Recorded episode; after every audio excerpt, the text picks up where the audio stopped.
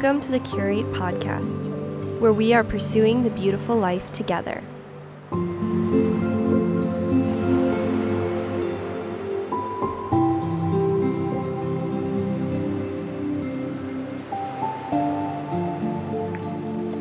Hello, hello, friends, and welcome back to the Curate Podcast, where we discuss all things woman. I am here today with Caroline Greb, a 2021 Hillsdale grad, a wife, and mother to an adorable baby girl. Caroline, it is so good to have you on today. Thanks for having me, Eddie.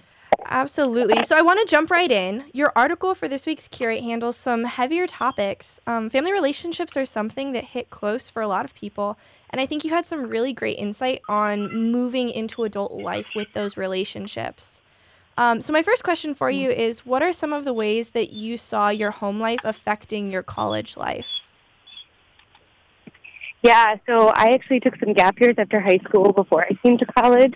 Um, so it was even more interesting, sort of the transition I went through while I was at school and just realizing some of the tougher areas of like my childhood and then some uh, newer kind of like family events that were unfolding as I was a student. And I think on the one hand, it definitely could distract me from my studies at times because it's obviously close to home and the emotions were sometimes so overwhelming that they were distracting or just hard to process and explain to people.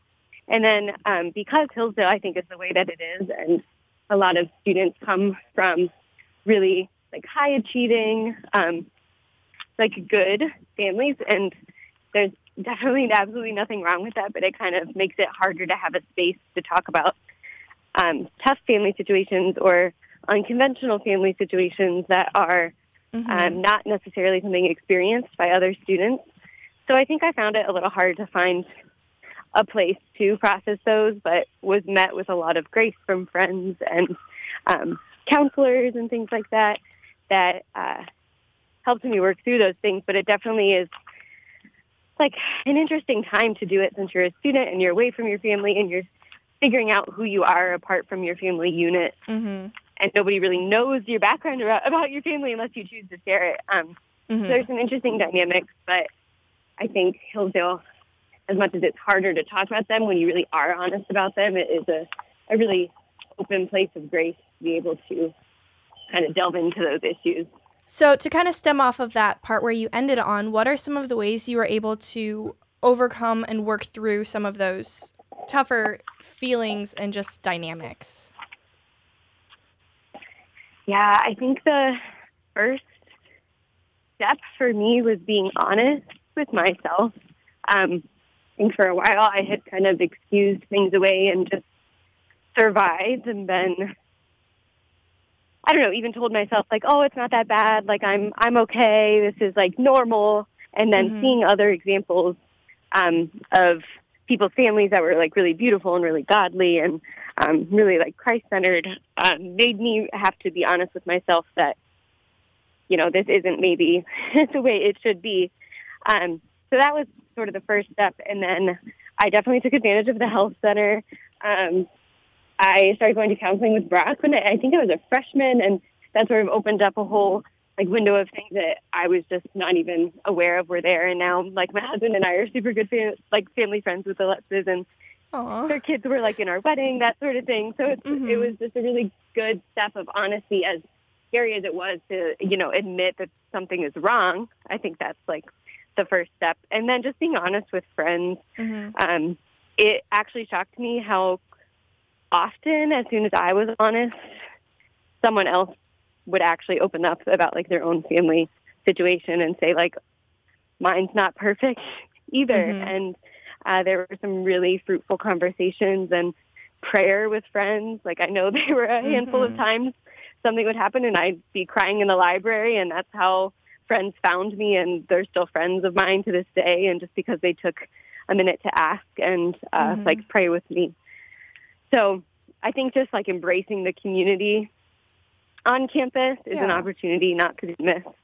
Uh, yeah, I don't know if that very cool. No, that was that was great. but. Um, so this is Addie Longnecker, and I'm here today with Caroline Greb on the Curate podcast on Radio Free Hillsdale 101.7 FM.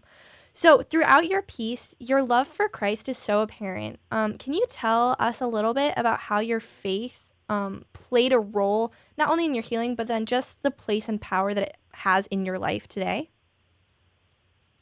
Yeah, wow, I love that question. Thank you for asking that. Absolutely. Um, I honestly don't think I would even be able to handle a lot of sort of the tougher situations with my family had it not be for like the truths that are very evident in scripture that um mm-hmm.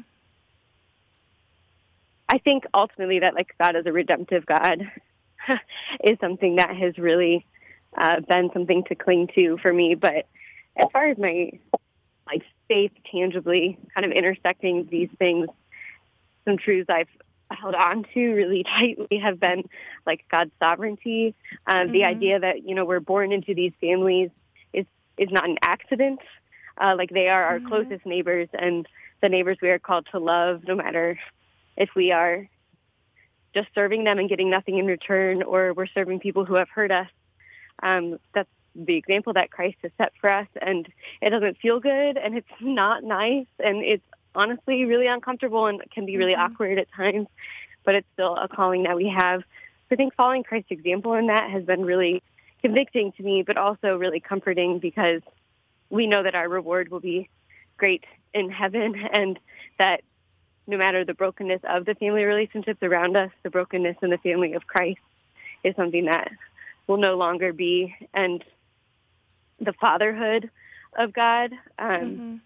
is something so like tangible in scripture mm-hmm. that it's very clear that these things that are broken and are painful about our familial relationships here are not something that he wants for us either. I think I've found a lot of comfort in even just like the picture of of Jesus weeping. Mm-hmm. Um, like there's a definite place to mourn and be sorrowful over things that aren't the way that they were meant to be uh, before the fall, like in creation. Mm-hmm. Um, so I think, uh, yeah, God's sovereignty definitely reigns true over all of that because it's it's not only over the like God is sovereign and good and is guiding the redemption of me and healing of me and mm-hmm. healing of my family, and can even do extremely redemptive things in relationships that, in my mind, I could say like this is far too broken to ever be repaired, mm-hmm. and has already surprised me in the way that he's done that with some of them. Um, but also comforts me that I shouldn't be wishing for another. Like I should never mm-hmm. sit around wishing for oh a different family because it would be easier or nicer, or maybe I wouldn't be affected in these ways that have been hard for me in relationships. Um, but mm-hmm. To know that God has like given me these people to serve and to love, and those unique challenges um, I think it just makes me want to take that on with more faith as often as I want to, you know, like run away mm-hmm. from it and shy away because it seems too hard or too painful. Yeah. Um, and just knowing that like the final hope in that rests with Christ, like the work of redemption mm-hmm. isn't mine to do. I'm just called to be faithful in it. And uh, like the Lord will do his will through that. Yeah. Wow, that's that's really powerful. Yeah. Um, if you don't mind my asking, did have you has Christ been a figure in your life since you were little, or is he? Did did you find him a bit later in life? Yeah, I actually I would say I found him a bit later in life. So I, my family, um, I was raised pretty like nominally Catholic. Um, okay. I would say like my dad has a pretty substantial faith still, and still um, is a, a practicing Catholic, and um, so I was raised, you know, in that house, and we were very mm-hmm. diligent about going to mass every week, and I was catechized and um, confirmed in the church and everything. But it wasn't something that I think I fully understood or felt like um, was fully like explained to me. Like I think mm-hmm. there were mm-hmm. parts of the gospel that were really crucial that were a little bit left out. Um, and so I, I definitely had faith and I always like believed in God and tried to follow God, but it turned into a very like legalistic, um, mm-hmm. sort of like I, I'm just trying to have something to hold to. And it was often like my own righteousness. Um, so I actually moved um, after high school and was living on my own, and a couple coworkers of mine uh, were Christians and invited me to come to a young adult service with them on Saturday night. So I was like, perfect, I'll go with them and can still go to church on Sunday. And so I started to go, and it was just very uh, different preaching, and mm-hmm. it was out of scripture. And so then I became very hungry because I was hearing things in scripture that I had never like heard of or read before, or at least hadn't like affected my heart in the way that they did then. So I started to read scripture and I just like could not get enough. Wow. Um, so I made the decision to start um, or to like leave the Catholic Church and I um, really started walking with the Lord then. So I was about 19. Um, and even in me, like the fruit that it bore was very striking and very fast. Mm-hmm. Like within a couple of months um, beforehand, I was really struggling with like some mental illness and um, in general, just kind of like having a hard time with my job and these mm-hmm. sorts of mm-hmm. things. Um, and then it, within a few months, it felt like the blindfold was sort of taken off my eyes and I fully understood the gospel that it was nothing that I could do, but that Christ had laid down his life for me and his righteousness became mine. And it was a very humbling experience that just gave me a whole new outlook on life. And I think I had just been so anxious and striving to like mm-hmm. get by and then god just sort of freed me from all that and um, showed me who he really was as like a loving father which was mm-hmm. a big part of it that i don't think i had seen before in god's character was his like loving good nature and his gentleness to us and his closeness to us like i think the intimacy mm-hmm. of of god wanting to save us despite our sin, um, felt very raw and very like mm-hmm. sweet in a way that it was just it was very like liberating from yeah. the patterns of my life that had really entrapped me. Um, and then from then, it's just faith has really been a marker in my life, especially mm-hmm. given um, the harder aspects of my upbringing and of my family dynamics. There were a lot of like learned habits uh, that mm-hmm. I realized had kind of transferred to my faith and transferred like my relationship with my dad, how much that's affected how I see God and my relationship with um, siblings and these things that had ingrained in me a lot of, of patterns that, that needed to be broken, but really through, you know, reading the word and through the Holy Spirit working through that. Um, by his grace, I can say that like there's just been a lot of growth, which is really amazing. So. Wow. Wow. So you're listening to the Curate yeah. podcast on Radio Free Hillsdale 101.7 FM. I'm Addie Longnecker, and speaking with me today is Caroline Greb on the topic of family dynamics. So, Caroline, you recently had a little bundle of joy of your own. Um, what are some of your hopes as a parent? Sorry, could you say that again? I just didn't catch you. Yeah, of course. Um, you recently had a little bundle of joy of your own. So, what are just some of your hopes as a parent? Oh, wow. I think my biggest hope is, and this is hard to hold on to because I think there's a big temptation for me to want to have like my daughter think I'm really cool. there's like a big temptation to be like, wow, I just want her to think I'm really awesome, um, which isn't necessarily bad, but um, I was really convicted when I think this was before I even knew I was I was pregnant. Um, I was just with another mom from our church, and she was talking, and she has uh, three daughters, and she was talking about her girls and saying that at the end of the day, she doesn't care like what they think about her or um, if they think like she's cool or not or whatever. Mm-hmm. But uh, that her only prayer is that her daughters would see Christ and um, know like His face through how she is a parent mm-hmm. to them. And so that's really stuck with me and become kind of the lens with which I try to remind myself every day that like my mission is not um, really about me at all.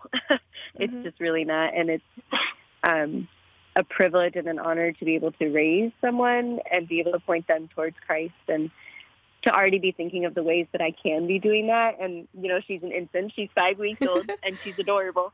But right now, it's just like she poops a lot and she eats a lot, and she can see some things, but it's not like she understands anything I'm really saying to her. But um, right now, pointing her towards Christ looks a lot like um, praying for her. And mm-hmm. when I'm nursing her for 30 minutes, you know, eight or 10 times a day, I'm setting my phone aside and trying to like talk to her and pray for her, um, knowing that like that's the biggest way I can impact mm-hmm. her right now.